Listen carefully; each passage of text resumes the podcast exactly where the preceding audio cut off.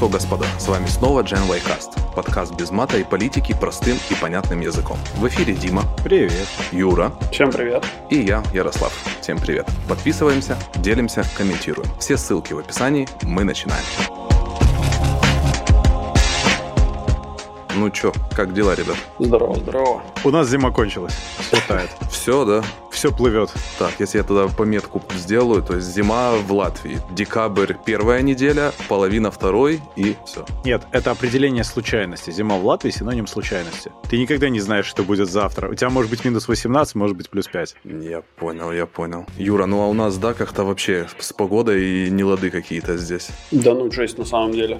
То штормит, то, то непонятно, что вообще происходит. Ну, все думают, что мы здесь от солнца, просто с ума сходим, все время нам жарко, мы в шортах здесь ходим круглосуточно, а люди не понимают, что не имея домашнего полноценного отопления, окон, которые с изоляцией, двери, чтобы были желательно без щелей в палец, мы здесь мерзнем сильнее, чем люди, которые живут в минус 20 на самом деле. Но это особенности строительства на самом деле в южных странах. Да и, кстати, в целом в Европе. Даже в Англии, если ты посмотришь, там дома капардендрическим способом отстроенные.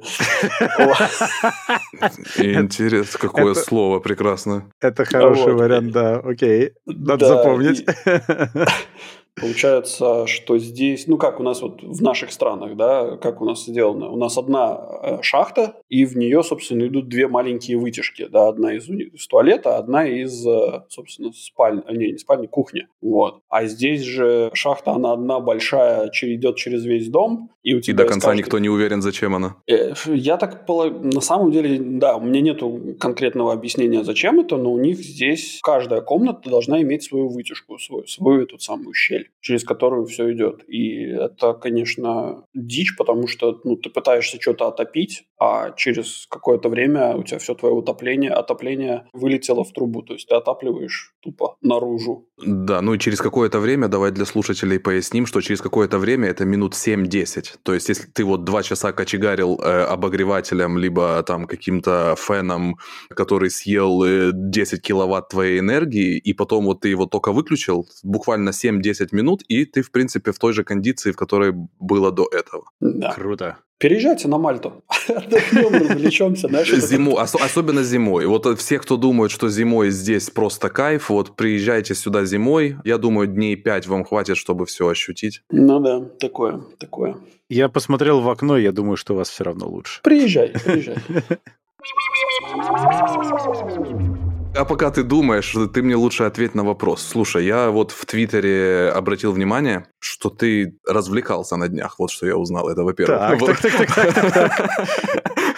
Во-вторых, что за Matrix, VR, Oculus, Environment? Что это такое? Я пропустил что-то. Оно не VR вообще. Это Matrix Awakens. Это для PlayStation 5 и Xbox Series X и S. Это технодемка Unreal Engine 5 которая uh-huh. приурочена к Unreal Engine и к выходу Матрицы. И что там можно делать? То есть это игра или это просто бродилка какая-то, или что это? Это не игра, там буквально есть несколько играбельных минут, а потом это технодемка э, Unreal Engine. Выглядит это следующим образом. Ты чуть-чуть смотришь интерактивное кино, где тебе иногда надо нажимать кнопки и стрелять. Ну, очень прикольно сделано, красиво. Там оцифрованы Киану Ривз и Кэрриен Мосс, которые сначала в фильме, причем с футажем из первой матрицы, они там ходят вокруг событий, там все красиво оцифровано. И использован футаж, который не вошел в первую матрицу, или во вторую, я не помню. А потом это плавно перетекает в управляемую игру, где ты можешь, собственно, что-то делать минимально. Смысл не в том, что ты там что-то делаешь, а смысл в том, чтобы показать, как можно делать на Unreal Engine. Угу. У них прицел в то, чтобы сделать круче, чем было вот в четвертом, а Unreal Engine 4, как мы помним, использовался в Мандалорце, в частности, для бэкдропов всех, для, собственно, всего. А тут в Unreal Engine 5 все стало намного круче. Идея в том, что очень фотореалистичная оцифровка происходящего, то есть выглядят фотореалистично люди, машины, здания, все-все-все-все-все, все элементы. Они показывают, ты можешь переключать между видами всего этого, чтобы понимать, как работают эти технологии, то есть там технология, которая позволяет невероятное количество полигонов сделать, то есть очень высокая да. детализация, не текстурами, а геометрией даже. Глобальное освещение, то есть есть там солнышко двигается, можно смотреть освещение там, причем ночью, чтобы, например, весь город освещался окнами. Просто светом из окон и машинами. Все угу. это в реальном времени. И там есть еще физическая система для того, чтобы были реалистичны все эти штуки с э, происходящим, с окружающим миром. И в итоге это выглядит очень-очень впечатляюще. Там они сделали город, там 16 квадратных километров, что-то 7 тысяч зданий разной высоты, 1248 перекрестков, 260 километров дорог и больше 500 километров тротуаров, и 45 тысяч машин, из них 38 тысяч ты можешь водить. Ты просто ходишь и смотришь, ездишь и смотришь, можешь во что-нибудь врезаться, можешь летать. То есть это такая себе бесплатная демка, которую могут сейчас скачать все владельцы, у кого есть VR, и попробовать данный движок. Либо как это работает? Это не VR, а, это, это просто для PlayStation и Xbox. Это совсем никакой не VR. А. Это просто обычная 2D, ну, 2D. Она 3D, но она для, для консоли. Угу. Очень красиво выглядит, и это показывает возможности нового Unreal Engine. Потому Понятно. что у них идея такая, что ты потом с помощью этого можешь, ну, оцифровывать предметы и их использовать в кино, например. То mm-hmm. есть они хотят сращивать игры и кино, по большому счету. И там действительно очень сложно сказать, где люди настоящие, например, а где нет. Где Совершенно, это кинофутаж, да. а где это 3D-рендер. Прям согласен. Я думаю, те, у кого всплывали подобные шейры, и ребят, кто пробовали эту технологию на своих консолях, выглядит это прям очень-очень достойно. Причем там есть моменты, которые тебя реально ну, заставляют думать, что это, например, человек настоящий, это оказывается рендер. Причем угу. он фотореалистично разговаривает, мимика, все. То есть, ну, прекрасно выглядит. То же самое с машиной машинами. Они реально мнутся реалистично, в них все отражения, все. То есть моментами это выглядит просто как кино. Кстати, вот тот случай, когда интересно было бы сравнить вот э, на четверке и на пятерке все-таки, как это выглядит на На четверке это просто не работает. Вообще. А, ну вот, в принципе, я, я хотел э, сказать фразу, что это плюсик э, в копилку к покупке PlayStation 5. Видишь, ее не сказал, вместо этого решил себя обнадежить, что на PlayStation 4 я смогу что-то посмотреть, но все-таки нет. Там просто физически физически это не заведется, там не хватит ресурсов. А на пятом и на Xbox Series X и S там все нормально работает. Мне, кстати, на PlayStation 4 позавчера прилетел апдейт прошивки 9.03, по-моему, она называется. Ну, думаешь, зайду, гляну, зачем она мне. И все, что там написано, это типа стандартная эта штука баг-фиксы и увеличение производительности системы. Ну, как и следовало ожидать, я прям для себя на заметку это бросил, я не буду больше обновлять PlayStation никогда. Э, ну, прошивку PlayStation стало Потом хуже? Стало хуже, и это уже произошло второй раз. То есть в первый раз э, она прям замедлилась существенно, прям сама навигация в меню. И в этот раз это прям, э, если мы говорим про навигацию меню, это стало уже раздражительно. Вот, это прям, странно. Вот прям это ты вот смотришь, ты джойстиком э, вводишь по сторонам, и это уже не успевает за, за твоими кликами. И не буду я больше обновляться. Но но, кстати, есть один момент. Прошлая прошивка, например, у меня малой играет в Майнкрафт, где просто надо ждать вот вечность. Ты вот, он в школу утром уходит, мы включаем, и он потом приходит и играет, потому что так долго грузится все это дело. И вот эта предыдущая версия прошивки прям действительно ускорила. И прям ускорила, я могу сказать, в два раза. Вот, то есть, если это раньше было там 3 минуты, 2.40, то сейчас это справляется там за минуту 15 где-то вот так. Просто пока он экран менюшки переключает, он потихоньку подгружает еще и Майнкрафт. Я не знаю, что он там делает, но это мне попахивает тем, что вот если бы я не трогал все это дело, вот две последних версии прошивки, то она бы по-прежнему летала, бегала, все было бы с ней хорошо и прекрасно. Вот, но игры, тем не менее, я играю сейчас в Metro Exodus, э, ну это просто какая-то фантастика, я не знаю. Причем, что у меня PS4 Slim, я не испытываю никаких вообще, даже примерно я не представляю, что можно еще хотеть лучше, как в плане графики, в плане озвучки, так и геймплея и, все, и всего, без лагов. Потом Шикарно. ты, если увидишь Metro Exodus на PS5 в 4К с ray tracing ом, ты поймешь, что можно было хотеть. Ну, знаешь, типа, меньше знаешь, крепче спишь. Вот э, не буду я на нее смотреть, пока она в продаже на полках не появится спокойно, чтобы можно было ее пойти и купить за рекомендованную производителем цену, а не за сколько там, 10 10 тысяч долларов надо заплатить за нее. Сколько ты заплатил там? 15. 15, ну вот видишь. Ну, слушай, ну и почку. Э, ну, слушай, Юрину. Ну, а что, я свою, что ли, буду отдавать? Ну да.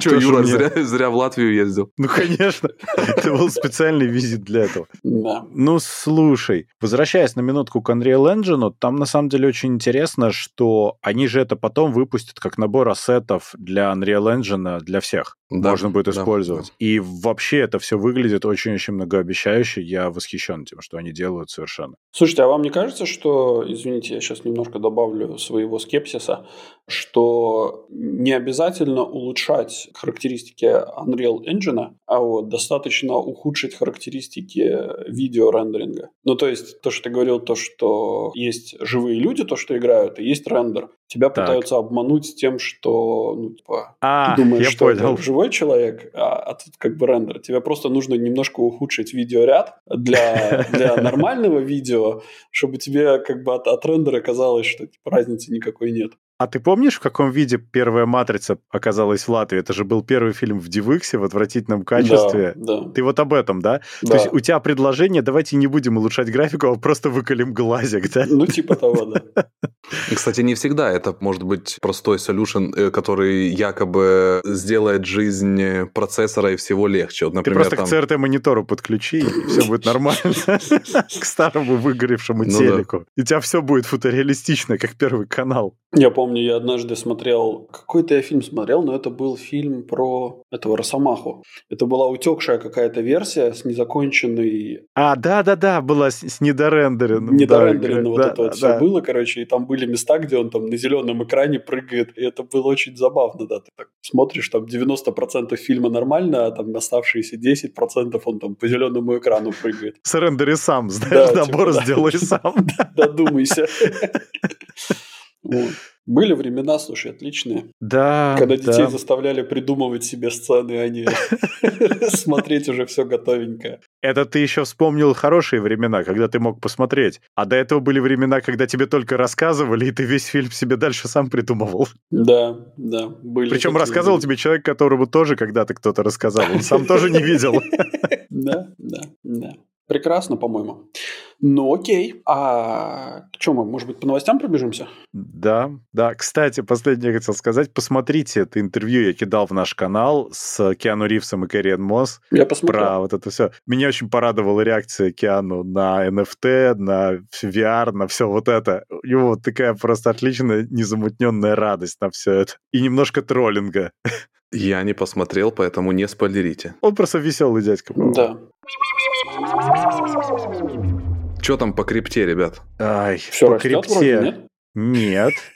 Все, все болтается примерно на одном уровне, как это самое в проруби. Япония ограничивает стейблкоины, потому что они хотят вводить цифровую иену в 2022 году. Ограничения их заключаются в том, что они хотят больше контроля. Мгм. То есть, как, За как счет и все, чего, интересно? а, за счет того, что они будут пытаться подходить к стейблкоинам как к настоящим валютам. То есть security протоколы стандартные, мониторить suspicious activity, верифицировать identity пользователей Мгм. при существенных или подозрительных транзакциях. Звучит, как вроде бы они собираются биржу свою открыть. Да, не факт, понимаешь, в США Ну, а подобное они будут? применяется. Это попытка, наверное, не пойти по пути Китая, который тупо запретил, а скорее оседлать и возглавить. Ну да, но э, интересны всегда инструменты, то есть э, они Паяльник. по-прежнему не могут понять, что для того, чтобы отслеживать что-либо в криптовалюте, нужно иметь возможность заглянуть в блокчейн, э, ну, как технически, что ли, а для этого им нужны... Да биржа нужна им, короче, ну, Ну, по как сути, они да. будут По смотреть? сути, тебе нужна биржа. Но мы же сто раз обсуждали, что никто на этой бирже ничего торговать потом не будет. Все немедленно Конечно, пойдут на все другую. тут всё в- VPN включил и пошел э, на на другую биржу, как бы. Поэтому это все дорога, опять же, в не туда и в, в не туда.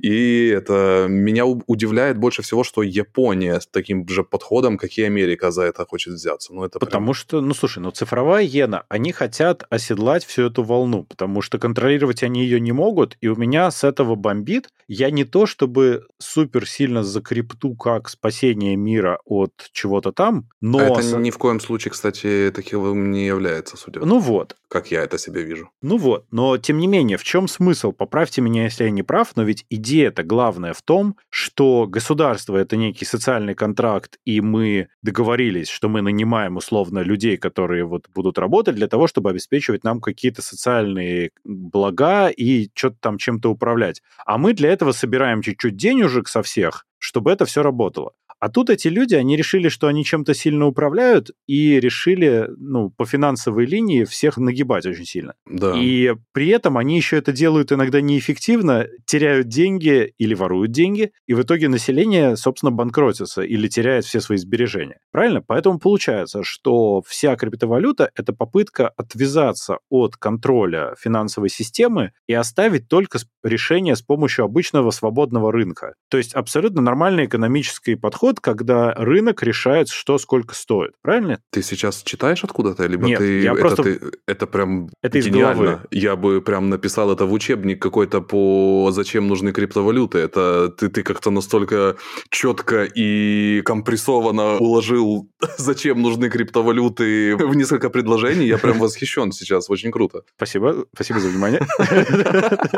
Ну, э, на самом деле у меня это родилось, когда я читал статью, потому что здесь было совершенно очевидно, что государство чувствует, что теряет контроль над финансовыми потоками населения. Не всеми, но определенной частью и, несомненно, существенной, потому что все большие расчеты не видны. Ну, э, смотри, на данный момент это несущественно пока что, потому что все еще есть такие люди с большими деньгами, которые такие консерваторы так званые, которые тоже не хотят верить там в криптовалюту, что можно свободно перемещать деньги с одной стороны в другую. Да-да. Но это как одна из причин, почему рост криптовалюты неизбежен, потому что все люди с большими деньгами, все крупные бизнесы, когда все-таки они придут к тому, что регуляция их так зажмет, что у них не будет другого вывода, кроме как просто спросить у своего там обычного менеджера среднего звена, что такое криптовалюта и как это работает, и как мне отправить какую-то денежку с пункта А в пункт Б. Причем за копеечку минимальную какую-то совершенно или бесплатно. Вообще за смешную или бесплатно. И как Да. только он увидит, э, насколько просто это делает э, самый обычный С телефона человек через элементарную телефона, биржу. Да, любую абсолютно сумму и, и все. И Да. после этого ничего не происходит плохого. Это неизбежно, что все эти люди начнут этим пользоваться. Соответственно, Все так. А потом приходит государство и говорит, ой-ой-ой, а где же наши налоги? А где же наши вот эти сумасшедшие проценты за переводы? а мы вас здесь не просим уже, не надо. Мы тут вам пока... У вас там есть, вы там набрали, когда мы в банке верили. Поэтому пока пользуйтесь теми, а мы тут как-то будем разбираться, пока... Ну и на выходе мы что получаем? Государство уже это понимает. Ну, не И все государства, нервничает. но да, нервничает очень сильно. И вот они пытаются зажимать, потому что они видят, что как минимум стейблкоины, то есть которые к чему-то привязаны, это вообще настоящие деньги получаются. Ну, чисто по логике. Понятно, что какой-нибудь биткоин или эфириум это слишком волатильно, это не совсем деньги, но вполне себе расчетная единица. Ну, А когда- это здесь же, опять же, вопрос того, насколько все верят в эту, в ту Да-да. или иную валюту. Точно так же, как Конечно. и с долларом сегодня происходит. Все люди просто сговорились, ну, не сговорились, а автоматически верят в эту валюту. Соответственно, также и с биткоином, и эфириумом, и всем остальным Конечно. происходит. Конечно, конечно. Но, предположим, если это основано на вере, это одно, а если это основано на неких все-таки гарантиях, это немножко другое. Поэтому и стейблкоины. Соответственно, стейблкоин это, по сути, создание валюты, имеющей альтернативное хождение в государстве. Ну или в мире, неважно. Можно я тут подброшу одну мыслишку? Она немножко не совсем в тему, но это добавит вам представление о том, что вообще такое может быть криптовалюта. А на сегодняшний день мы крипту, ну там тот же самый биткоин, например, условный, мы добываем с помощью ну, процессинга каких-то э, математических операций, правильно? На которые Да. нам требуется затратить некоторое количество электроэнергии. И вот теперь представьте, что у вас есть, например, страна, у которой электроэнергия стоит очень-очень дешево. Ее очень-очень много. Ты же не можешь, например, атомный реактор, там, не знаю, вот тебе сегодня, сейчас, вот в данный час тебе не нужна электроэнергия, ты ее как бы не вырабатываешь. а потом тебе нужна, ну, как бы там днем тебе надо больше электроэнергии, ты опять включил, и он, типа, начал вырабатывать больше, да, он у тебя работает на постоянной основе, полный срок. Там вырабатывает условных, там, не знаю, 1 триллион киловатт условный, который в конечном итоге у тебя тупо превращается в тепло, он нигде не накапливается.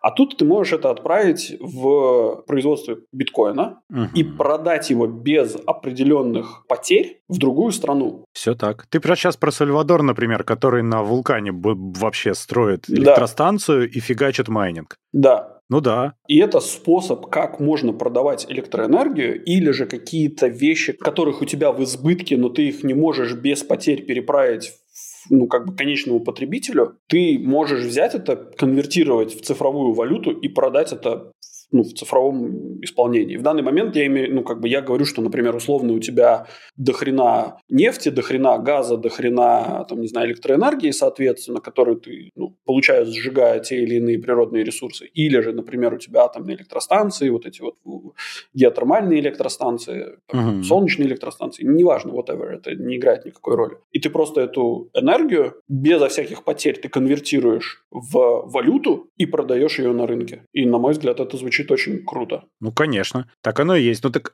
поэтому они нервничают, потому что теряется государственный контроль над выпуском и потоками денег. Потому что до этого вся эмиссия денег была только на уровне государства, правильно? Угу. И все потоки, по сути, очень жестко контролировались. А здесь все, ровно 100% крипты проходят мимо государства. Вообще угу. полностью. Вот они и дергаются, это же все понятно. И они пытаются это все давить тем или иным способом, плюс выпускать свои стейблкоины для того, чтобы как-то что-то там. Но я не думаю, что это реально сделать. Потому что для того, чтобы это задавить, они должны каким-то образом с помощью паяльника убедиться, что люди реально будут их слушаться. А поскольку система, она анонимная по определению, если не будут пользоваться, как правильно Ярик говорил, ими их биржами, ну все тогда, какой там контроль может быть? Контроль будет заключаться в том, что на любой абсолютно бирже, на в любом месте, где тебе нужно будет обменивать валюты, тебе надо будет предоставить свои персональные данные. А кто тебя заставит? Регулятор. Как? Ну, то есть, смотри, как тебя можно заставить? Объясни мне, пожалуйста, я не понимаю. Биржа, на любой бирже, на которой ты будешь регистрироваться, тебя будут просить верифицировать твой профиль. А как они биржу заставят это делать? И ну, выдавать ну, эту информацию потом? Сейчас же заставляют. Ты, Нет, ты, Дима, не поэтому. Ты, ты, Дима, когда э, это самое... Не поэтому, а потому что ты потом, если ты потеряешь свои данные доступа, например, ты сможешь верифицировать, что это ты, не потерять свои деньги. Это в первую очередь. Если бы это было так, Дима, то почему они тогда говорят, что да, без проблем пользуйтесь нашей платформой, но, например, деньги вы вывести не сможете, если бы это было так, как ты говоришь. Кто такое это говорит? Любая криптобиржа говорит именно так. Что вы ну, не сможете либо вывести можешь, деньги? Либо ты можешь вывести деньги в, до определенного объема. И после этого, после того, как ты проходишь верификацию, они говорят, что, о, типа, вы прошли верификацию, ваши данные будут, ну, типа, содержание вашего счета будет отправлено в страну вашего налогового резидентства. Объясняю. Все очень просто. Потому, ну, на мой взгляд. Потому что, когда ты выводишь деньги, ты обратно вступаешь в сношение с банковской системой одной или двух стран. Правильно? Да. И если биржа этого сейчас не будет делать, то у нее будут проблемы не из-за крипты, а из-за реальных денег, которые они должны будут тебе дать взамен. Покупая у тебя условно крипту, вывод крипты, это же ты продаешь ее условно бирже, и получаешь обратно бабки. Причем здесь А кто биржа, тебе деньги если... дает? Ну, в целом мне дает деньги как бы институт, который печатает эти деньги. Нет, ну смотри, ты когда продаешь крипту, ты продаешь да. ее на бирже, правильно? Кому-то. Конечно. Эти деньги же идут тебе не напрямую банковским переводом от того человека, а через биржу. Так? Да. Соответственно, биржа тебе отсыпает бабок. От того забирает, получая большой банковский перевод, ну, там карт, карт неважно. А, и тебе также точно банковским переводом фигачит большую сумму. К бирже возникнут вопросы, почему вы гоняете такие суммы. Поэтому сейчас из-за того, как работает банковская система, они должны тебя верифицировать. Они иначе никак никогда не объяснят, что происходит.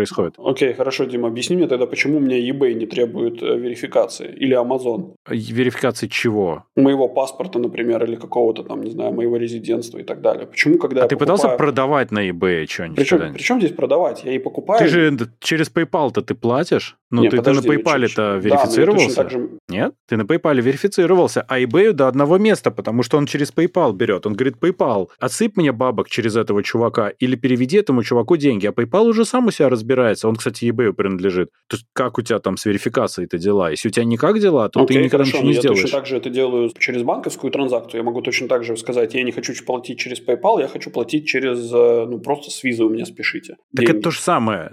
Просто спешите с визы, это банк. Так, ну какая а- разница? Окей, хорошо, а криптовалюта, какая разница между, ну, для биржи? Ты как деньги заводишь на криптобиржу? Точно так же Ты карточкой. переводишь со своей... Нет, нет, нет. Так ты копни чуть-чуть дальше. Ты, чтобы завести деньги на биржу, ты со своей, э, со своего банка переводишь им в- на их счет в их банк. То есть происходит Мгм. транзакция между двумя традиционными банками. И возникнет вопрос не к твоей крипте, а вот к этой конкретной транзакции. Какого черта ты перевел вот эти деньги? Потому что ты все еще находишься в существующей банковской системе. Для того, чтобы тебе пропала нужда в подобных верификациях, тебе надо просто переставать пользоваться банковской системой. Сейчас это невозможно. Тебя на этих транзакциях ловят, а не на криптовалютных Хорошо, транзакциях. когда я на Амазоне покупаю что-нибудь там больше, чем за 5000 условных, да, А чем ты платишь? банковской карточкой. Так, Ну, куда эти деньги попадают? Амазону. Все Правильно.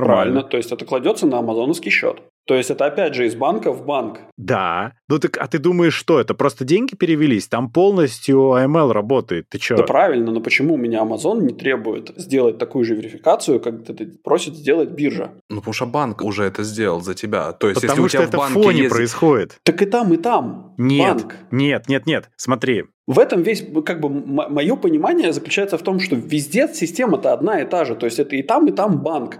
Но суть заключается в том, что один это один инструмент, это ты э, сразу же, ну, после того, как ты перевел туда деньги, они у тебя могут там вырасти, и они могут предоставить отчетность, там, не знаю, твоей налоговой за то, что ты там заработал на этой бирже путем каких-то там спекуляций финансовых. Ты заработал там, не знаю, условных там, ты завел туда 2000, а вывел оттуда 5000. И вот на эти 3000 они могут тебе дать полный отчет того, каким образом у тебя образовались эти 3000. Но проблема-то им не в этом. Проблема им в том, что ты им должен завести две, а потом они тебе должны вывести пять. И к ним возникнет вопрос, что происходит. В случае Амазона они тебе тупо отгрузили там MacBook, понимаешь, в ответ на твои 2000. Угу. Произошла продажа, и у них по документам все чисто и красиво. И ты перевел им деньги, они тебе товар дали. Да. Ну, а когда ты просто передаешь деньги не пойми кому от не пойми кого, возникают вопросы у любого антимани лондринга, у любого фрод протекшена, понимаешь? Ты просто переводишь деньги куда-то, ничего якобы взамен не получая. Вот поэтому им непонятно иначе, что происходит. В смысле, ты получаешь биткоины? Нету биткоинов с точки зрения банка. С точки зрения банка это шляпа, нету, это циферки. Хорошо, не ты покупаешь продукт, ты неважно какой, ну ты-то возьмем, окей, давай возьмем Они тебе его не я- продают. Нет, нет, важно, важно, Юр, смотри. В законе пишется, в любом законе, в чем проблема сейчас того же биткоина, любой криптовалюты? Она нигде не прописана в законе. Нету статуса у биткоина, у, у чего угодно. Нигде она не прописана. Соответственно, ты, когда за него платишь какие-то деньги, либо получаешь какую-то выгоду путем купли-продажи, спекуляции на, на рынке, либо где угодно с помощью криптовалюты, у любого законодателя глючит процессор автоматически, потому Подожди, что... ну, ничего не ключит. С точки зрения законодателя, это просто ходят деньги без гудсов, которые ты получаешь взамен. Это просто мистическое движение фиатных валют, которое ничем не мотивировано. А если ты взамен получаешь товар, тогда это совершенно другая вещь. Окей, хорошо, вопрос. Когда я спекулирую на скинах для CSGO, я попадаю под вопрос криптовалюты или, или это то, или как бы Это тоже самая есть какое-то проблема. описание? Проблема, думаю, это та проблема же самая такая проблема, же. Юра. И когда Но ты почему начинаешь тогда- на почему- этом зарабатывать, у тебя возникают проблемы Нет, по подожди, налогам. смотри, там есть авторское право, Дим, кстати, э, по поводу Ну хорошо, ски- это за скины на. Counter-Strike и все Не, на самом деле, скорее всего, когда ты именно вот это покупаешь, у них есть какая-то штука, что они тебе продают. То есть это каким-то образом они нашли способ. А проблема крипты в том, что с точки зрения законодательства ее не существует просто-напросто. Она нигде не считается ничем. Ты, как правило, токены какие-то покупаешь у этих Да, платформ. а, ну типа да, по какие-то сути, они монетки тебе какие-то. продают что-то, да, то есть они тебе взамен продают Внутриигровую что-то. валюту какую-то или еще Да, какую-то. то есть это что-то можно купить, да. Ну, То есть они ладно. нашли некий способ, как это продать так, чтобы это было товаром просто. А биткоины условные, это никакой не товар с точки зрения любого банка. Это, Хорошо. ну, шляпа. Хорошо, хорошо, допустим. Покупаем шляпу. Пацаны, вкладываемся в шляпу. Слушай, мы можем купить одну десятитысячную шляпу в самом лучшем случае. Или сколько там они стоят? Не, ну да. Не, ну подожди, Давай... как может человек с двумя почками говорить, что он может купить всего лишь одну десятитысячную? У меня не очень здоровые почки. Спорт не способствует инвестициям в криптовалюты. Да, да. Мы таким образом можем поговорить немножко, мы что-то очень долго про это говорили, но мы красиво переходим к следующей новости про то, что тут ничем закончился суд над предполагаемым изобретателем биткоина. Есть некий такой Крейг Райт, который утверждал много раз, что это он на самом деле Сатоши, и что это он придумал биткоин. И там вот судились, разбирались, и ничего не сумели доказать. А судились по факту ради того, чтобы доказать, что кошелек, на котором находится биткоинов на 50 миллиардов сейчас, а это одни из первых биткоинов, угу. на самом деле принадлежат именно какому-то конкретному человеку, потому что все понимают, что это кошелек Сатоши, но это выдуманный персонаж, а кто это в реальном мире, никто не знает. Поэтому все с этих 50 миллиардов хотят взять налогов, все хотят взять процентик, и вот как они пытались доказать. Мы тут недавно, вот буквально несколько минут назад говорили о том, что это шляпа. Как можно взять да, э, налогов потому что шляпы? очень просто. Они хотят доказать, э, что это его, потому что к нему предъявляются иски, например, что он присвоил себе изобретение блокчейна, хотя вот там есть человек, который тоже должен был получить денег. Некий Дэвид Федеральный Клейман. резервный банк, да? Ну, практически, да, практически. Несомненно, на выходе, конечно. И этому товарищу Крейгу, вот я забыл сколько, я сейчас пытаюсь найти, присудили очень существенный штраф. Штраф 100 миллионов долларов. Угу. И теперь все с трепетом ждут. И вот если он попытается вывести биточечков на 100 миллионов, а, то его будет. возьмут за одно мягкое место и будут трясти, пока он не выведет все остальное, понимаешь? Никто с биткоинов брать не будет, но все хотят доказать, что он обладает капиталом, который он прячет. Как интересно. Там такой хитрый, забавный ход, но на выходе все пытаются всего лишь доказать, что у него есть невероятное количество бабок, которые он скрывает от всех. Какая прелесть. А на самом деле там Мавроди сидит э, в очках своих и думает... Который инсценировал свою смерть, ты хочешь сказать? Да, да. А почему нет? Там очень сильно много сходств. Криптомавроди. Срендеренный в Unreal Engine ты, ты знаешь, я на самом деле, когда он вот эту вторую пирамиду свою запустил, я очень за этим наблюдал. Я более того тебе скажу, я там поучаствовал зачем-то. Я... У меня получилось вывести оттуда денег, я тебе больше скажу. Но, естественно, в результате, конечно же, это все жадно сделает свое дело. Но суть не в этом. Суть в том, что я за этим человеком наблюдал очень долго. Тогда во всем процессе этой пирамиды 2011 года или какого? 11 да. 11 да. То, как он э, рассказывал, как должен выглядеть мир с точки зрения финансов, это копия того, что сегодня происходит с криптовалютами. Один в один полностью. Очень интересно, когда он умер, ровно там спустя месяц начали появляться новости и заголовки по поводу криптовалют. Э, Чувак, я ни, а я еще Тупак Шакур жив, да? Ну, я это понимаю, но смотри, это же, я, как я уже говорил, я люблю немножко наступать на сторону вот этих вот всех теорий заговора и всего прочего. Они там с Цоем и Мавроди на островах криптовалюты изобретают. Ты вот смейся, а это не то, что я, знаешь... На обратной одна... стороне Луны. Это же не то, что одна бабка сказала, а это именно я тебе говорю, то есть это моя а. теория. Это моя теория заговора. Вообще другое дело тогда. Я сам себя заговорил, это не кто-то. Ну, я так видел, вижу эту картину, причем я к этому что-то допер уже спустя очень много лет. Ну, может быть, в этом году даже, кстати. Ну, подожди, ты сейчас откроешь просто устройство мироздания, а потом у тебя из основания черепа выдернут э, шнур, и ты увидишь, как все отвратительно на самом деле, да, и что машины все захватили. Вот мы с тобой посмеемся, когда встанет Ленин и будет править еще Русью. Вот мы, вот Древ, древний причем. Я уверен, его там хранят не просто так. У кого-то на него есть планы. Вот встанет он, Мавроди будет министр финансов, и вот тогда мы посмеемся. Я бы очень хотел увидеть увидеть такой фильм. Слушай, есть этот И все это под музыку Тупака. О том, что мы хотим перемен. Этот самый, в Симпсонах же было, по-моему, в Симпсонах. Там Ленин ходил, там, да. Вставал, да. Типа, да, я вам даю стопроцентную гарантию, что так все будет проходить. Ну, Simpsons did it, это известно. Они идут столько лет, что там было все. Да-да. Alright. Okay. А насчет биткоинов, кстати, там интересно будет наблюдать, потому что если вдруг этот огромный запас начнут распродавать, то что произойдет с рынком, даже интересно себе представить. Ну, все. Потому что мало. там от 750 тысяч до 1,1 миллиона биткоинов на этом кошельке. Если mm. это начнут выпускать на рынок, что произойдет и как его начнет лихорадить, это отдельный классный вопрос. А сколько там Потому биткоинов что... всего можно сделать согласно алгоритму? 22 миллиона? Что-то такое, не? Я не помню точно. И точно так же, как я не помню, какое количество каждый январь сгорает. Январь или февраль? Там был прикол в том, что вот я сейчас посмотрю даже, мне интересно, сколько у него сейчас market cap, это же легко выяснить. Да. Так, у биткоина,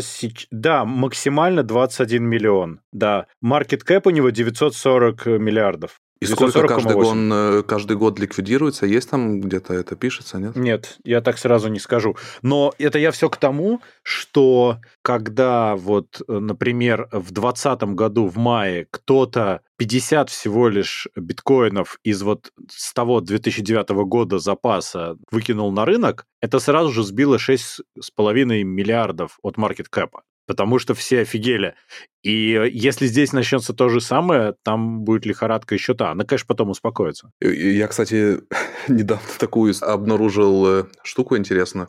Или я это говорил в прошлом выпуске, как я купил за 0,4 эфириума, как я сходил в магазин. Нет. В общем, э, листаю я отчеты своих транзакций в революте, кстати листаю, листаю, листаю и понимаю, что, ну, понятно, окей, разобрались, захожу в крипто и понимаю, что в революте когда-то, когда у тебя не хватало на основном счету, например, там, э, тебе надо заплатить 10 евро, а у тебя на счету только 9, он остаток 1 евро брал с криптовалют. Нормальный жук такой Либо вообще. что у тебя еще есть золото там или еще что-то. Золотой зуб, у тебя так чувствуешь, тынк вырвался и, сам и, по себе. И, и, я, и я нахожу транзакцию, как я покупаю в Макдональдсе Happy Meal и Big Tasty меню за 0,4 эфира. И я понимаю, что сегодня это полторы тысячи долларов. Нормально покушал.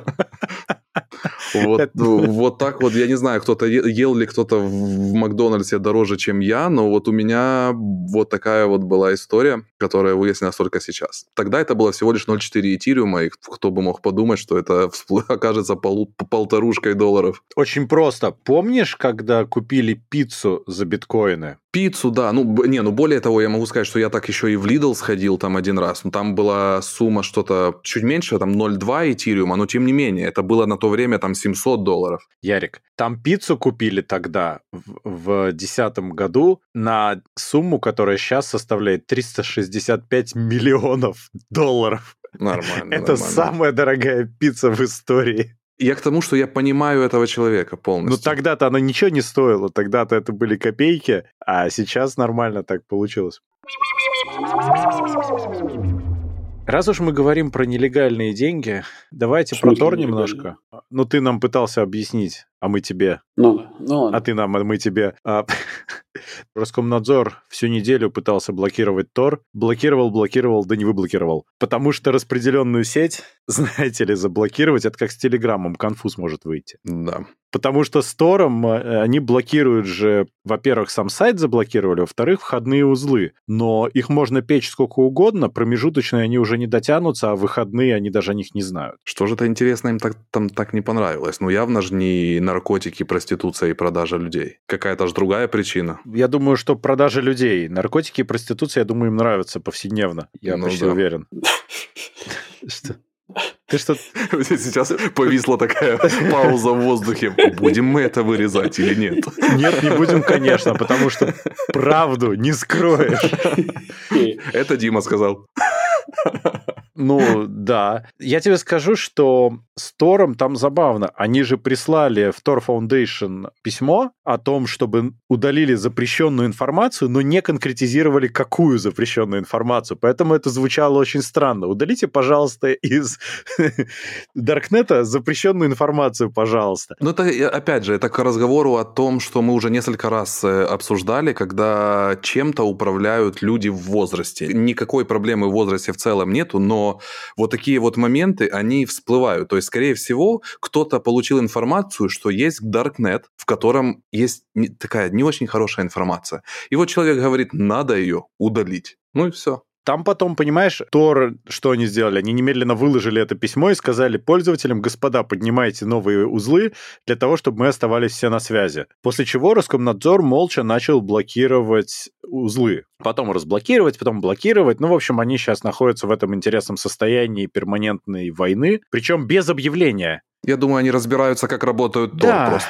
Они не смогут, я думаю, это заблокировать при всем своем желании. Они, конечно, стали намного лучше в этом вопросе технически, но здесь коса найдет, скорее всего, на камень. Я подозреваю, что так. Но тут стало известно, что за запрещенную информацию они имели в виду. Они же не сказали. Угу. А выяснилось, что они их требуют удалить, собственно, Tor-браузер. Угу. То есть внутри Тора они хотят удалить Tor. Да, да, то есть э, фактически это сродни тому, что давайте вы оттуда удалите все, что там есть, но раз вы не можете удалить все, что есть, удалите способ смотреть. А почему, подожди, а Тор, что это какое-то, какая-то запрещенная, запрещенная В России организация? Не, подожди, но это же программное обеспечение. Ну, да, есть, да. Ну, это запрещено, ну, это как? Нет. Ну, а почему я должен удалять то, что не занесено в реестр? Вот, тот же самый возник вопрос у, собственно, Тора, и они, естественно, ничего не удалили, их начали блокировать. Ну так в том-то и прикол, что войны объявлено формально не было. Черт его знает, что это такое. Короче, по поводу Даркнета и э, того, что там происходит. Короче, у нас такая штука, то, что мы вроде как немножко медиа, да, то есть мы работаем на публику, и... Э... Поэтому ты сейчас будешь хорошо думать, что ты говоришь. Да, я сейчас буду пытаться подобрать правильно слова. Короче, я смотрел, ну не смотрел, слушал передачу про чувака, который изучал э, рынок наркоторговли в Даркнете. И вообще для друга интересовался. Ну да. И там, естественно, звучали э, вот, собственно, названия вот этих вот э, ресурсов. И эти ресурсы были, собственно, запиканы, потому что никто не хотел делать рекламу этим ресурсам. Я даже знаю, про какую передачу ты говоришь, наверное, да. Ну окей. Вот. И, собственно, я поэтому и говорю, что нам, наверное, придется частично здесь подзапикать где-то чего-то. Так а что тут пикать? Мы же ничего не называем, ну, мы даже не, называем, не знаем. Мы, ну, как бы, ну, я к этому движу, двигаюсь, двигаюсь к этому. Пацан к успеху идет. Мой вопрос заключается... Сейчас как назовет. Подожди, но мой вопрос заключается вот в чем. Во-первых, как можно блокировать, ну, то есть, насколько я знаю, в, в, в э, торовские протоколы, они же закриптованы, как это Конечно. Encrypted, да, Конечно. Как можно блокировать узлы, если ты не знаешь, что это узлы, потому что ну, трафик между ними, он зашифрованный. Легко. Они могут блокировать входные узлы, потому что входные известны. Ты бы иначе к ним не а. подключился. Я же говорю, входные они могут э, щелкать, но будут открываться новые, потому что любой может поднять узел. Ну да. Уже промежуточные узлы они не знают и не смогут до них дотянуться. И выходные тем более, правильно? Ну да. Там же минимум трехступенчатая структура. Следовательно, максимум, на что они могут поднять руку и реально стукнуть, это входные узлы. Что они делают. Mm-hmm. Но это борьба с ветряными мельницами, потому что они могут появляться ровно с такой же скоростью, с какой они блокируются. Ну, Нет конечно, такой проблемы. Конечно, так что конечно. это бесполезное занятие. Мы, кстати, можем записать explainer о том, что такое Tor. Мы вот у себя в Инстаграме спрашивали, делать ли это. И я думаю, что стоит рассказать, потому что подавляющее большинство людей, я уверен, слышали, что такое существует, слышали Darknet, но не знают, как оно, собственно, действует. Главное, чтобы это не выглядело пропагандой, а то уедем жить в Дубай, как Моргенштерн потом. Ну, Слушай, я, я, я, честно говоря, не против уехать в Дубай жить. Как Моргенштерн. Как Моргенштерн, да. Если можно еще при этом не бить татуировки на лице, я вообще за. Я думаю, от хорошей жизни в Дубае ты потом сам захочешь их набить там. Ну, не знаю, не знаю. Но пропагандировать там нечего, мы говорим про технологии. Кстати, я сказал, что мы спрашивали в Инстаграме, у нас теперь есть Инстаграм, так что заходите, подписывайтесь, поддерживайте. Там будет еще дополнительный всякий контент, которого не будет нигде больше. Пока бесплатно, кстати. В одном из выпусков мы уже поднимали тему о том, что Инстаграм и новостные ресурсы от него могут стать платными. Ну, пока бесплатно, а там посмотрим. Спешите У подписываться. нас на сайте именно так написано, а не так, как у Фейсбука. Мы сразу предусмотрели, конечно. А, не, и у, теле- у- у Телеграма что же, одна и та же У Телеграма тоже они- А Google-то вообще теперь убрали, что don't be evil. Так что... А мы и сразу не говорили, что мы не evil. Так что все честно и справедливо. Возвращаясь к Роскомнадзору, я вообще на самом деле удивляюсь э, настойчивости этих ребят. Ну, Работа у них такая опасная и трудна. я понимаю, но как бы, ну вот, а, они прям ставят перед собой такие, знаешь, задачи, которые...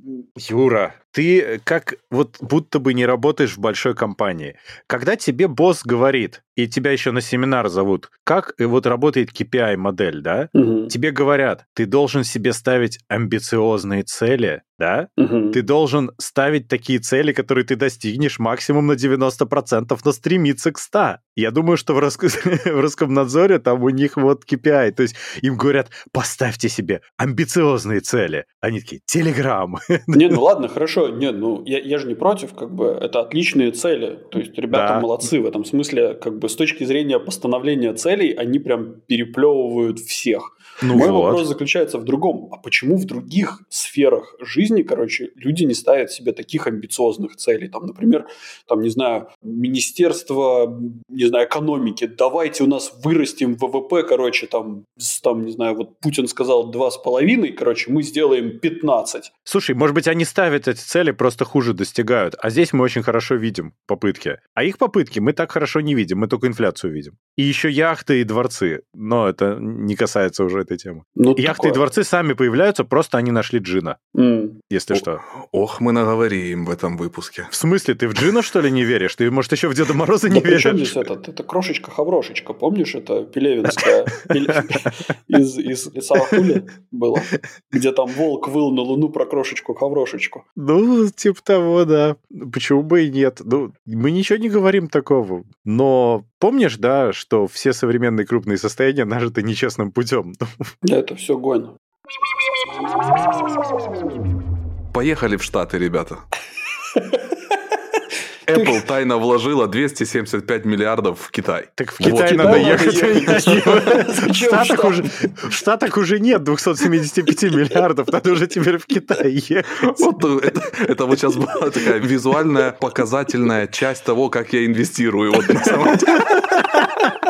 Ты- Нет, ну может быть, на самом деле у тебя долгосрочные планы, и ты понимаешь, что если они вложили 275, значит, у них еще есть 500. Просто они их не отдали. У меня планы очень сильно долгосрочные. Я вот так недавно даже посмотрел, скорее всего, даже не десятилетние, а столетние. Даже вот где-то вот так вот я так смотрю. Что ж ты там такое купил? Ты дуб, что ли, купил? Вот как раз Э, вырастет потом. Кстати, на удивление, Apple в моем портфеле оказалась самой выгодной компанией. За последние полгода у меня на ней рост в портфеле 22%. Да. Меня это очень удивило. Да. То есть, если бы я даже не играл во все криптовалюты и во все остальные туристические компании, ожидая, что сейчас коронавирус развеется и все пойдет в рост, то лучше бы я просто купил свою любимую компанию на всю котлету и се- сегодня бы радовался. Слушай, но Тим Кук просто развивает Apple, это видно, то есть Apple при нем ну, растет невероятно в плане бабок. Да. В плане инноваций это другой вопрос, а вот в плане денег прям стремительно. Кстати, я в, в двух выпусках упоминал о том, что я поднял деньги на Яндексе. Я больше не, не люблю Яндекс, просто к слову. Почему? Они тут недавно выкатили новую версию колонки. Ну, я не знаю, пусть они выкатывают Думаешь, все, на что чьи угодно. деньги они Пусть- выкатили пусть- новую пусть- версию Пусть они мне деньги мои вернут. Отправь к ним коллекторов, в России это модно. Давайте насчет Apple, это мы что-то отвлеклись сразу же. Там история в том, что Apple Китае в не в течение нескольких лет вкладывали деньги, на данный момент общей сложностью 275 миллиардов, и инвестировали они в технологические компании, в университеты, еще во всякое. И в ответ они в том числе получали некоторые послабления со стороны китайского правительства. Тут надо... А, ну и регулирующих органов, конечно. Там надо ясно понимать, что у Apple там и огромный рынок, это порядка 19% всех продаж, и еще и производство там. Поэтому Apple это все очень интересно. И также, кстати, они могли не передавать ключи шифрования от iCloud тоже благодаря щедрым инвестициям. И вот у меня возникает вопрос, а почему они это делали все-таки тайно? Потому что если просто вкладывать деньги в компании, это же законно? Ну, в плане, тебе никто не может запретить, как компании инвестировать в другие компании. Или я что-то не понимаю? Я думаю, что нужно для этого жить быть в Штатах как раз, потому что информационный фон э, внутри Америки, что люди убеждены, что с Китаем у Америки идет торговая война, якобы. А, и если, сум... и, если понял, их да. любимая компания, которая ну, 90% пользователей Америки, наверное, пользуются только Apple девайсами, ну, это я сейчас цифра из ниоткуда, но, скорее всего, это одна из причин. А, 42% смартфон market share в Штатах у Apple. Ну, это если про смартфоны мы говорим, да. а но, ноутбуки вообще, я не знаю, другие бывают. Нет, ну, вообще еще раз, э, ты даже, ну, представь себе даже эту цифру. Это вот я сейчас быстренько глянул, там есть даже вот 53, я смотрю, ну, то есть сумасшедшие объемы. Да. Ты думаешь, то есть это именно из-за public image? Я предполагаю. Я, я, у меня просто товарищ, который живет там, э, они прям... У них не так война с Россией пожизненная, которая говорят внутри России. Внутри Штатов никаких проблем нету ни с Россией, ни с Украиной, Украиной, ни у кого ни с кем, кроме почему-то внутри России и со Штатами. А вот как раз с Китаем, внутри Америки, проблема есть. Э, но что самое интересное, скорее всего, в Китае люди не знают о такой проблеме. Им никто не рассказывает, там у них свой режим. Э, а, а потому что для Китая, возможно, проблема кто-то другой, какая-то другая страна, там, я не знаю, куда-то дальше можно копнуть. Корея Ну, ты сейчас так говоришь, или... как будто бы, знаешь, это как в Северной Корее никто не знает о проблемах криптовалют, потому что у них немножечко другие проблемы. Ну, кстати, вы еще не забывайте об одной такой, ну, то, что вот в продолжении того, что Ярик сказал, что новость говорит о том, что Apple вложила в середине 2010-х, да? То есть и, это да, там... да, да, там начиная с 10 и вперед, да. Да, и вперед. А начиная с 10 и вперед в Америке растут, очень сильно растут, росли правые мнения. До, ну, Трамп до... набирал якобы обороты да. тогда. А, ну да, и поэтому если бы они узнали, что Apple вкладывает, да, угу. то это было бы... И то есть, соответственно, трамповская «Let's make America great again», как говорится, да, и у них был второй лозунг «American by American». Да, да, да, да. да. То есть, американец покупая американское. И вот это вот э, как бы странный ход вложения Apple в другую страну, причем не таких каких-то, знаешь, там, сдача, там каких-то достаточно крупных средств, она бы не очень хороший имидж для Apple создали. С другой стороны, они как бы понимали же, что сами все телефоны произведены в Китае, там э, просто они задизайнены в, в Калифорнии. Нет, ну так они же пытались правительство перетащить производство в США. Они же все пытаются это делать.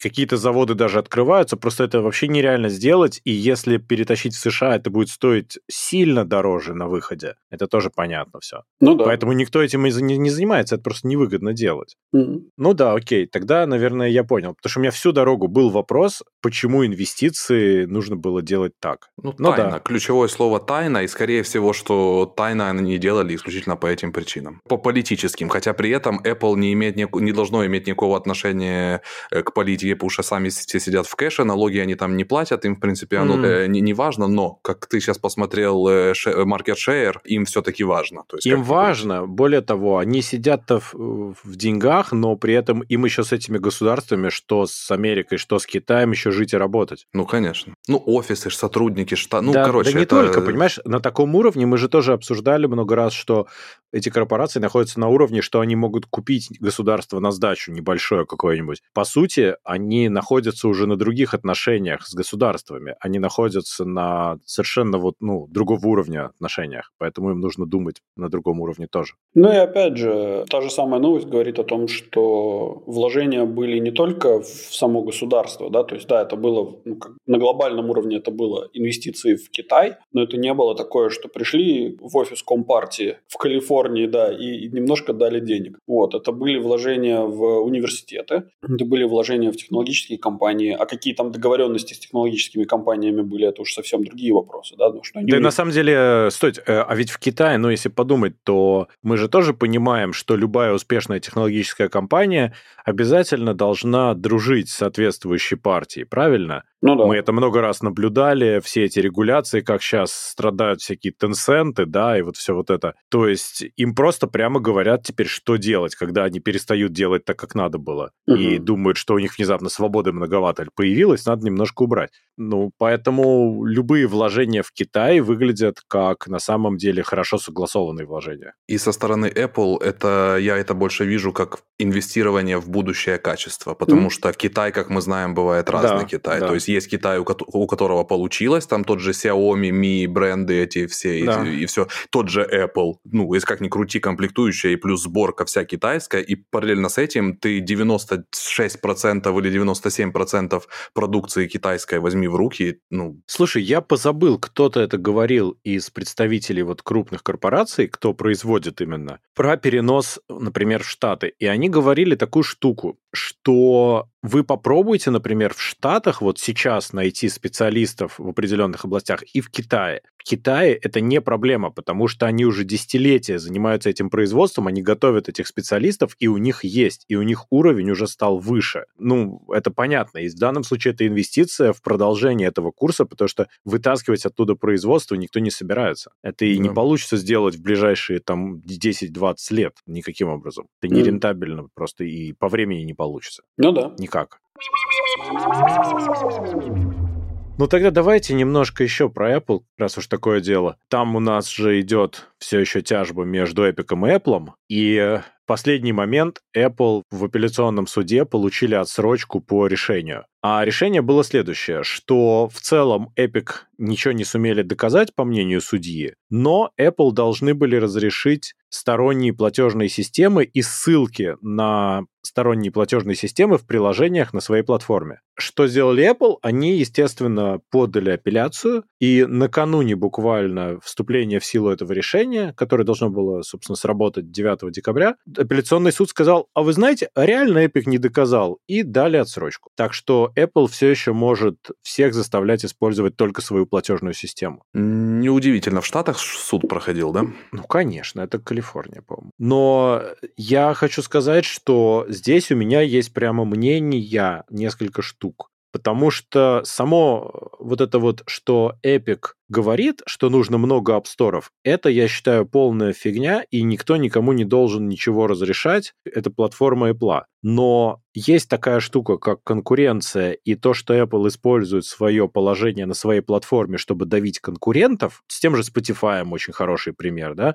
вот это уже плохо, и вот такое уже нельзя. То есть они используют то, что они сами себе комиссию не платят, для того, чтобы делать цены на те же 30% ниже, чем у конкурентов. Это нечестная конкуренция называется. А напомни со Spotify, что, что случилось? Ну как, Spotify э, сроду предоставлял стриминг музыки. И на Apple платформе им нужно платить 30% комиссию, потому что если ты будешь подписываться через Apple, правильно? А на внешний они уводить не могут, потому что запрещено правилами. Соответственно, на Apple платформе они вместо условных 9 баксов, я точно не помню, ну в этом районе, да, должны брать 12. Тут приходит Apple Music и говорит, а мы 8,99, и, угу. естественно, что получается? Дураков платить больше, наверное, нету, правильно? И выходит, что Apple просто использует свое доминирующее положение на собственной платформе для того, чтобы ставить другие компании в несправедливое положение. Альтернативные Store не надо. А вот разные системы оплаты надо, тем более, что это позволит тогда все-таки включить какую-то вообще конкуренцию в системах оплаты. Мне кажется так. Тяжело. У меня нет мнения на сей счет. Якобы, якобы, с точки зрения для меня, как для пользователя, какое-то мультисторовое движение, это было бы, наверное, хорошо, но с точки зрения безопасности автоматически это стало бы плохо. Это не, не, мультисторово это ужасно и ни в коем случае э, нет. В, да, в итоге тебе есть вероятность скачать непонятно что. Да-да, это будет Android э, в этом это, плане. Это будет Android, Извини, Вы так Юра. говорите, как будто это плохо. Ну, нет, смотри, а Android это очень хорошо. У тебя есть всегда риск, что тебя просто обманут. Понимаешь, у тебя, помнишь вот эту вот замечательную новость, что огромное количество приложений, которые выдавали себя за что-то одно, оказывались на самом деле троянами, которые это воровали банковские данные. Это не выдумка. Да-да, это не выдумка. Вот не хочется, чтобы это было. А оно может быть, если, ну, не контролировать. Поэтому App Store пусть будет. Это все нормально. Он curated, все хорошо. А вот платежные системы должны быть разнообразны. И пользователь сам должен выбирать. Ты готов использовать платежную систему какого-нибудь дядюшки Ляо которая дешевле, но у тебя есть некоторый риск, что тебя нагреют на бабки, ну, или это будет какая-то нормальная платежная система, в которую ты веришь, mm-hmm. или ты будешь, да, переплачивать Apple за то, что ты Apple почему-то веришь сильно больше и знаешь, что там все будет нормально. И ты сам выбираешь, рынок порешает, будут люди переплачивать или нет. Это хотя бы честно. Тем более, что в Японии в той же Apple же притянули и заставили разрешить сторонние системы оплаты в определенных категориях приложений. Именно с такой логикой. А, я, честно говоря, считаю, что ну, в данной ситуации рынок не работает, потому что люди пойдут, ну, как бы люди, которые не разбираются в безопасности, и для них это не такая сильная большая проблема, они скажут, почему я должен платить больше, и уйдут туда, где платят меньше. Конечно. Вот. Конечно. Ну, как бы так это а не совсем... почему это проблема? Я не понял. Ну, потому что это не Это создает... нормально, это и есть рынок. Нет, это, это как раз-таки не, не рынок. Это, это не рынок, это... Ну, погоди, ну ты приходишь на базар условно или в магазин, да, и ты видишь две палки колбасы. Одна стоит там 1 евро за килограмм, а вторая 5 евро. Ну, ты, угу. наверное, можешь предположить, что та, которая за 5, все-таки сделана из мяса, а не из туалетной бумаги, правильно? Но дальше уже человек волен сам выбирать, которую он возьмет. Не-не, подожди, Дим, здесь ты, ты немножко неправильно сравниваешь. У тебя, ты приходишь на рынок, и у тебя лежит, на одном прилавке у тебя лежит, там, не знаю, докторская колбаса одного бренда по одной цене, угу. а на другом прилавке такая же абсолютно идентичная колбаса с идентичной упаковкой, с идентичной маркировкой, с идентичным сроком годности, один в один, но дороже. И вот здесь у тебя существует проблема выбора. Нет, она не идентичная. На второй написано э, другой бренд. Там написано, что еще Apple руку приложил каким-то там боком. И ты выбираешь, ты готов верить в то, что... Нет, у тебя на, на прилавке у тебя написано другое. Ну, то, что это один прилавок такой-то, а другой прилавок другой-то. Ну, на одном прилавке написано дядюшка Ляо, а на втором Apple. Ну да. А колбаса лежит одна и та же. Да. Да. И ты дальше сам решаешь, у ты с какого ты прилавка готов брать, да. Так да. это и есть рынок. Но это... Нет, подожди. Ну окей, ладно, хорошо. Пусть. Ну а почему нет-то? Ты сам выбираешь. И дальше, ну, в зависимости от того, насколько была успешной твоя покупка, ты в следующий раз пойдешь к тому или иному прилавку. И ты будешь сам смотреть уже, как тебе, или нет. У меня такой вопрос. Spotify, он стоит одинаково на Android и на iOS? Мне кажется, да. На андроиде ему тоже нужно платить те же самые 30% Гуглу. Там та же комиссия. Просто у Spotify есть еще такая штука, что ты можешь у них просто покупать, понимаешь? Но вот, э, и про- только проблема... у них ты можешь покупать. Я тебе больше скажу. У меня сейчас закончилось... Они убрали, потому что... Ты только должен зайти на сайт и на сайте Так раньше что было? Что когда ты заходишь на, например, айфоне в Spotify, если ты, у тебя нет аккаунта, то ты не понимаешь, зачем это все нужно. Ну, в смысле, оно играет с рекламой, но тебе нигде не написано, как тебе подписаться. У них запрещено было указывать. Netflix был вообще эпичным приложением. Там же без авторизации ничего нельзя сделать. Короче, здесь вот у меня, я показываю сразу, я захожу в новое приложение, ну, в приложение Spotify, у меня здесь да. отдельная кнопочка премиум. Я да. захожу, просто на нее нажимаю, и мне предлагают за 6,99 возобновить свой премиум. Так это сейчас уже начались подвижки, потому что. И это разные вещи. Это ты сейчас на айфоне смотришь? Не-не, на андроиде. А. Но я не могу посмотреть на айфоне, где нету подписки на Spotify. У меня есть просто подписка. У меня тоже подписка на Spotify. Ну хорошо, я могу привести еще пример с Netflix, где тоже приложение Netflix, вот ты его когда ставишь, оно было абсолютно бесполезным, потому что там было только сайнап и логины. В сайнапе ты не мог нормально засайнапиться, потому что ты не можешь купить подписку, ну, на Apple девайсе, потому что Netflix продает ее сам. Но Netflix слишком большой, с Netflix они еще как, как договорились. Но это проблема у всех подписных сервисов, которые не могли уводить и сейчас не могут уводить к себе для покупки. А для многих меньшего размера сервисов эти 30% — это разница между наличием и отсутствием прибыли. Они в ноль не выйдут, если им платить 30% ну, да. налога. И в этом вся беда. И поэтому вот эта вся регуляция, она на самом деле очень нужна, чтобы все-таки хоть как-то ограничить это. А дальше уже ты идешь к этому сервису, и ты сам выяснишь, ты веришь или ты не веришь, будешь ты платить им напрямую или нет. Это уже твое личное дело как пользователя. Угу. В моем понимании все должно быть, э, ну, как мне кажется, в моем понимании просто должна быть реферальная ссылка. Вот и все. И через эту ну, сейчас нельзя ссылку, сейчас просто нельзя Нет, ссылку, я понимаешь? не про это говорю. Я говорю про то, что, например, компания Spotify, угу. ты купить премиум можешь только у них. Но в зависимости от того, с какого устройства ты перешел к ним на сайт, ты либо будешь платить комиссию Google, а, ты, либо так, комиссию а, Apple, я либо, понял. либо этот самый. То есть это конкретный реферальный Конечно, конечно. Это похожим образом и должно было работать по правилам Apple, потому что у Apple была еще одна такая штука, что ты не мог у себя на сайте указывать цену ниже, чем цена, если подписка через Apple. То есть ты не мог делать вот такую финт. И это тоже, ну, как бы не особо справедливая история. Я еще раз говорю, а потом приходит Apple и на свой аналогичный сервис предлагает цену на 30% ниже, потому что им не надо себе платить.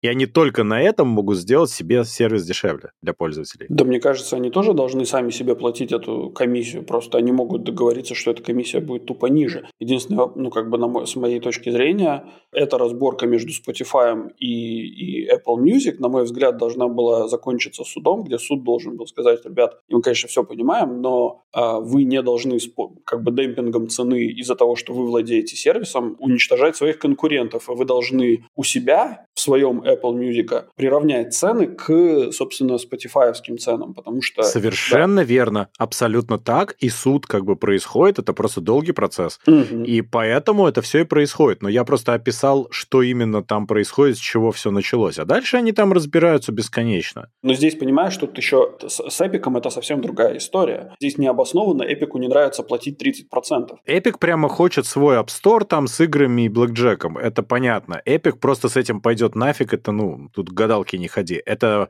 требования неправомерные. Но из этого может получиться все-таки регуляция из серии, что надо ввести какие-то более правильные правила для оплат. Я бы на месте Apple, как я уже говорил, кстати, в одном из выпусков, я бы вместо того, чтобы бодаться с Epic, я бы их купил вместо своего аркейда и вшил бы в свой э, App Store, как бы, и, и были бы крутые игры, и все было круто работало, не было бы никаких проблем с комиссиями и со всем остальным. По-моему, Epic задолбают Apple, Epic, Apple их купят и закроют, просто от злости. У меня есть подозрение, что Epic именно этого и хотят, им это было бы очень на руку. Они себе цену набивают, набивают, просто хотят, чтобы они так надоели Apple, чтобы они предложили им денег и закончили это вот таким вот мирным соглашением. Ну, это всем на руку. Ну, во всяком случае, это на руку потребителям, это 100%. И Тиму Свини подарили Я предлагаю телефон. подать э, от лица Gen Y я предлагаю подать э, иск на Apple и замучить их просто вот этими исками. И, и нас купят, и мы поедем жить в Дубае. И набьем все татуировки на лице. Да. Да. Может быть и так, конечно, получится. На какой машине будем ездить? Там на Мерседесе или на чем-то другом? На Мерседесе, который сам поедет вперед. Тогда у нас для этого новость есть. Mercedes-Benz первым получили разрешение для Level 3 автопилота. Для меня это пока просто набор слов, связанных вместе. Что там пишут? Level 3 это когда ты можешь реально не обращать внимания на дорогу, а машина едет сама по себе. Угу. Level 2 это то, что мы все привыкли уже. Это когда lane assist, это когда подруливание, там удержание дистанции и так далее. То есть угу. твое внимание необходимо. А Level 3 это ты можешь сидеть в телефончике залипать залипать, пока машина едет. Level 1? Uh, level 1 — это когда ты хорошо выспавшийся, и ты есть level 1, по-моему. Э. Я не знаю, что такое level 1, честно говоря. Я как почему-то никогда не задумывался об этом. Ты, видимо, этот самый, это когда он автоматически, может быть, включает э, там дальний свет, например, или, или ну, типа такие вещи, которые не типа влияют на дорогу. Но они не влияют на, на управление, машиной напрямую, да. Но здесь все-таки про автопилот. А Mercedes получил разрешение до 37 миль в час, то есть это 60 км в час, то есть по городу с городскими скоростями им можно. Угу. В Америке там, конечно, все у них широко. Здесь на Мальте я иногда еду 60 км в час. Мне, мне кажется, что я сейчас просто ну, взлечу, не дай бог, на, на какой-то камешек наеду. Это, это Германия. Это в Германии, а не в Америке. Ага. Потом будут, э, судя по всему, опрувы и дальше, потому что ну, двери открыты. У них там интересно, у них там радар, камеры, лидар, микрофоны, чтобы слушать всякий транспорт, который вокруг ездит, особенно emergency транспорт, сенсор влажности и еще там дофига всего, чтобы понимать, как это работает. И эта штука появится в следующем году в машинах у них и сможет ездить по городу законно. Прикольно. Есть предположение, что в следующем году они, конечно же, не, не получится, потому что что у нас все-таки идут проблемы с э, поставкой чипов, и думаю, что там либо эти машины будут стоить как космос, либо... Либо с них уберут что-то другое. То Колеса, есть, э, например. количество чипов останется то же самое, просто им надо будет понять, что убрать. Вот как BMW решили убрать э, тачскрины, так и здесь, может, уберут. И топливные датчики, она будет жрать 100 литров на, на 100 Да, километров. да, да. Ну, тут зеленые им не дадут, я думаю. По поводу того, что тачскрин убрали, слава богу, на самом деле, что убрали, это удивительно, как, как дефицит чипов э, позволил компании все-таки двигаться в правильном направлении. Но это такой тоже, знаешь, Но это комментарий. не только про BMW, на мой взгляд, вообще вот эта тачскриновая вся штука в автомобиле, это какое-то недоразумение. Это, это дать дань технологиям, да, я соглашусь. Ну но, нет, ну почему? Но это неудобно. На мой Почему? я не, не могу. У меня есть тачскрин тоже в машине, и есть не тачскрин, определенные кнопки. И я вспоминаю мини-купер, на котором я постоянно ездил у нашего знакомого с Юрой общего. Ну, ну нету лучше кнопок физических, ничего. Не Слушай, может ну, быть. у меня есть тачскрин и физические кнопки, которые многие вещи дублируют. Ну и, соответственно, ты можешь жмякать в основном в кнопки, что я и делаю, но время от времени тачскрин удобно, когда тебе какие-то вещи нужно отдельно еще сделать. Там. Ну, Тесла тут разрешили играть в игры, пока машина едет. Вот это жестко. Ну, я вот к этому говорю. Например, Тесла это не моя машина точно. Это неудобно. Я ездил в Порше, в котором в, в этом Панамера, там, где все тоже... Там, правда, есть хороший этот отклик от Мгм. кнопок. То есть с этим еще можно как-то жить, хотя бы потому, что ты чувствуешь, что ты нажимаешь, и они все равно кнопки сделали сенсорными, но Ну, у каждая тебя отдельно. фидбэк есть, да, от этого? То есть это не дисплей, это просто кнопки сенсорные, но с хорошей отдачей. То есть это все окей. Это лично мое мнение. Проблема, знаешь, почему проблема сенсорных кнопок именно в чем? Что ты не можешь их нажимать не глядя, практически наверняка, потому что у физических кнопок есть такие маленькие засечечки и разделители. Ты можешь этом же. Где они, положить туда, э, ну, не глядя, руку и мгновенно найти и нажать кнопку. На экран тебе надо посмотреть. Я об этом же. Вот у меня, например, на моем сенсорном экране, когда подключается автоматический Bluetooth к экрану, все, что мне нужно сделать, мне нужно нажать кнопку play. Это просто какая-то катастрофа. Я не могу попасть в нее. Вот если я уже на ходу, мне, ну, я не могу на нее У меня попасть. на руле есть в этом плане кнопочка, которая делает ровно то же самое. А вот именно этой кнопки на руле у меня нету. Но вот чтобы сделать первый плей, мне нужно ткнуть в сенсорный экран. И это отвратительно, потому что если мне нужно будет, я вот представляю, включать таким образом себе печку, либо кондиционер, либо двигать куда-то сиденье, ну это какой-то я, я с Ты ума пер- сойду. передачи переключать. Самое главное в Тесле включать дворники на сенсорном экране. Вот это Ну, эпично. да, У тебя- это У меня, вообще- например, были- было много раз, э, вот последний раз это было летом, когда мы ехали в, в поездку, и мы на автобане заехали в ливень. Ну, когда тупо стена дождя, и у тебя видимость там типа 20 метров. И ты едешь там 140, такой хлобысь, и вот такое. И дворники, ну, когда ты щелкаешь, и они у тебя включаются, это одно. А тут тебе, прикинь, нужно посмотреть в экран,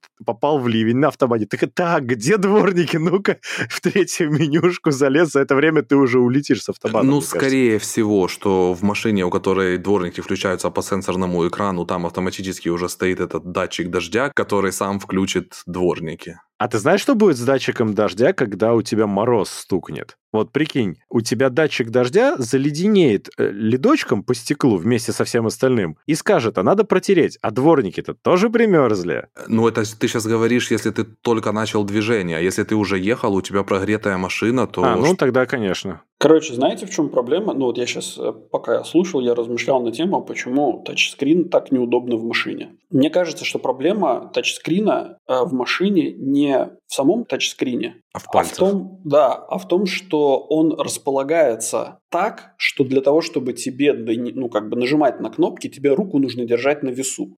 И отвлечься от дороги, да? Да. Посмотреть вообще в сторону Нет, может быть, не обязательно тебе надо отвлекаться от дороги. Потому что тебе так или иначе, даже если тебе, ну, условно говоря, мы все привыкли, что у нас есть поворотники, да, например, Мгм. тебе под пальцем это все находится, и ты просто поднимаешь вверх-вниз, и как бы у тебя все это находится в одном положении, то есть у тебя рука зафиксирована, ты пальчик а, отодвигаешь и поднимаешь его вверх там или вниз, куда тебе надо. Ну да. Но если, например, тебе нужно по, ну, как бы у тебя вот этом комбайне переключателей на, на рулевом управлении, у тебя, например, например, есть кнопка, которой ты не пользуешься каждый день, например, там, не знаю, пова... Тебе нужно повернуть в определенном месте для того, чтобы а, да, да. заднее стекло протереть, да, чтобы... Ты ее вот. конкретно ищешь, да, да когда ты, едешь. Бы, ты отвлекаешься все равно и смотришь на нее, и все равно делаешь. То есть, но все равно это физически. Ты можешь взять этот э, ну, переключатель и начать с ним как-то играться. Проблема заключается в тачскрине, который находится у тебя на панели рядом с рулем. У тебя нету возможности поставить руку ну, на локоть, и у тебя рука все время находится на весу. Когда машина едет... Выработать рефлекс ты не можешь, типа... Да, и если, соответственно, тачскрин панель будет располагаться в каком-то таком месте, где у тебя будет рука лежать очень стабильно, и у тебя на этом месте будет лежать рука, ну, то есть как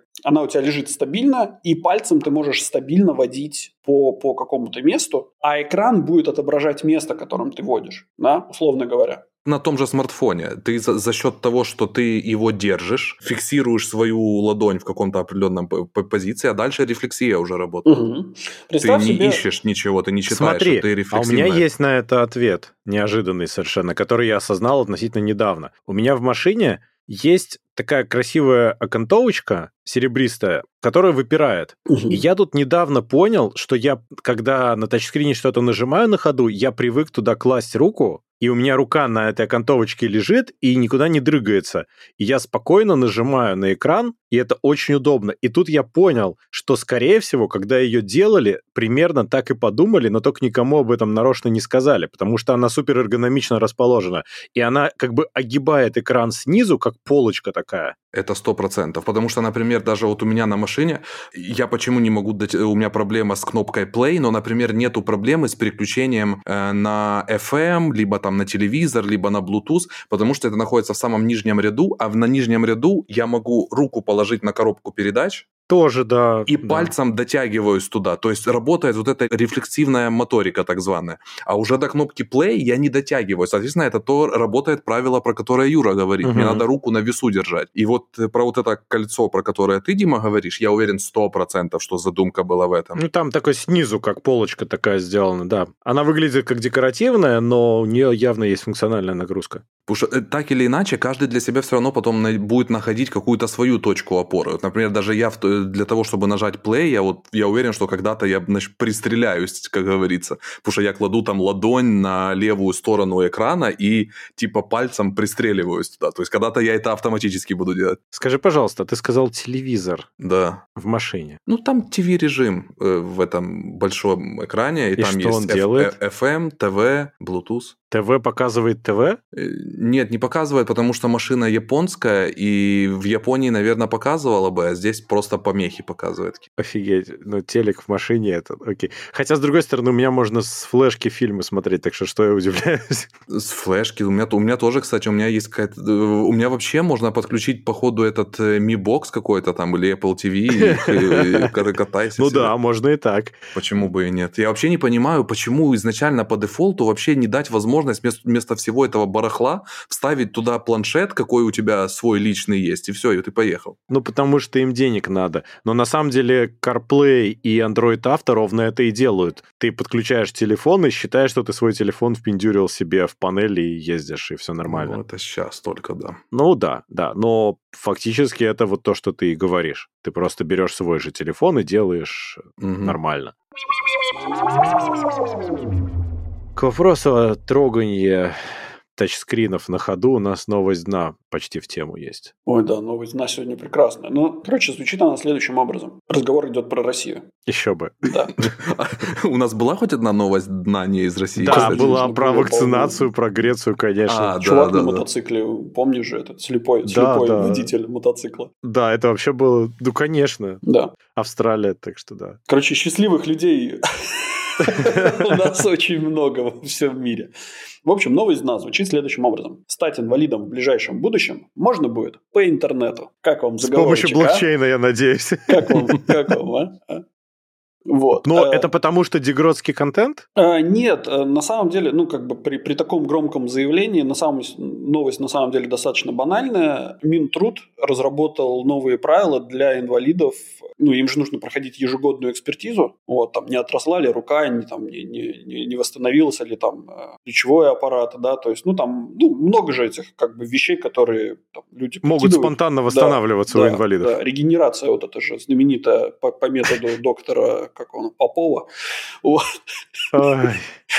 Ну и, собственно, да, и они как бы придумали, что вот этих инвалидов, значит, э, несчастных, ввиду ковида, наверное, надо будет, ну, чтобы не, не приводить их а, на место и не делать экспертизу. Теперь можно будет это сделать онлайн. Видимо, по Zoom там или еще по каким-нибудь замечательным платформам видеосвязи. Новость хорошая, на самом деле, оказалась. Нет, в целом она прекрасная, но как бы... Там, понимаешь, там написано, что это для регионов я прямо плохо себе представляю при всем уважении инвалида в глубинке России, который себе может позволить э, что-то, чтобы интернет и, значит, звонок в Минтруд, где тоже тетя будет очень стараться присоединиться к этому видеозвонку, а потом все равно скажет прийти и подписать бумажку. Слушай, при всем твоем скепсисе, в России достаточно неплохая мобильная связь и неплохое мобильное как бы, покрытие интернетом. Ну, может быть. Образование в глубинке и возможность приобрести. Ты же понимаешь, что инвалиду купить это я тяжело. Да, понимаю, и вообще конечно. любому человеку,